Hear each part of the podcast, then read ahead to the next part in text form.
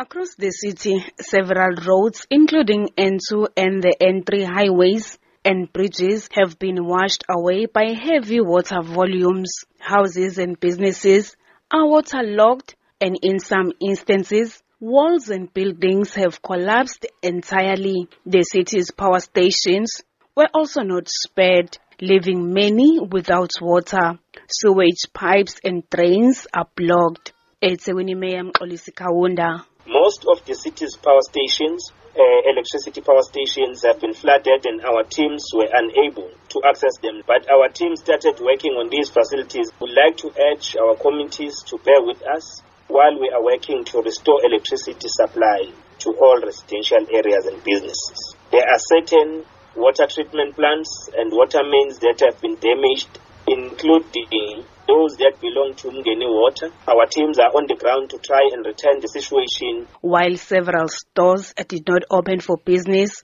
others capitalized as local queued for essential items like milk and bread. But Kaunda urged those without emergency needs to remain at home. Our roads were not spared following the trees that blocked the pathways in many residential areas of our municipality. We continue to assess the damage and further details will be given as the day progresses. At the moment, we can't be certain on monetary terms of the extent of the damage that we have incurred as a city. But we would like to caution and also issue an alert to all committee members that let us do all our best as committee members to ensure that if there is no emergency for committee members to go to town to leave their residential areas, they must remain at home. Areas like Umdloti, north of Durban, have suffered extensively since Sunday. Holiday homes have been flooded. Roads in the area have collapsed.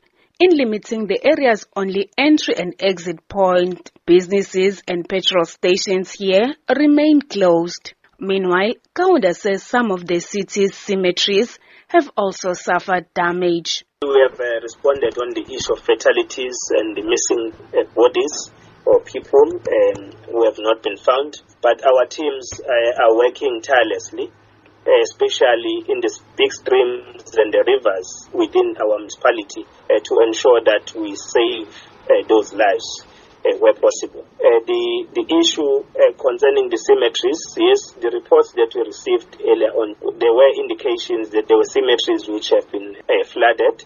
so our teams are already out to ensure that we save the damage that we are seeing and then the, the risk that our people can also find themselves in if we are not resolving this with immediate effect. The eThekwini municipality has also temporarily suspended refuse collection and Pass operations. Amnunkuleko Hlophe in KwaMashu.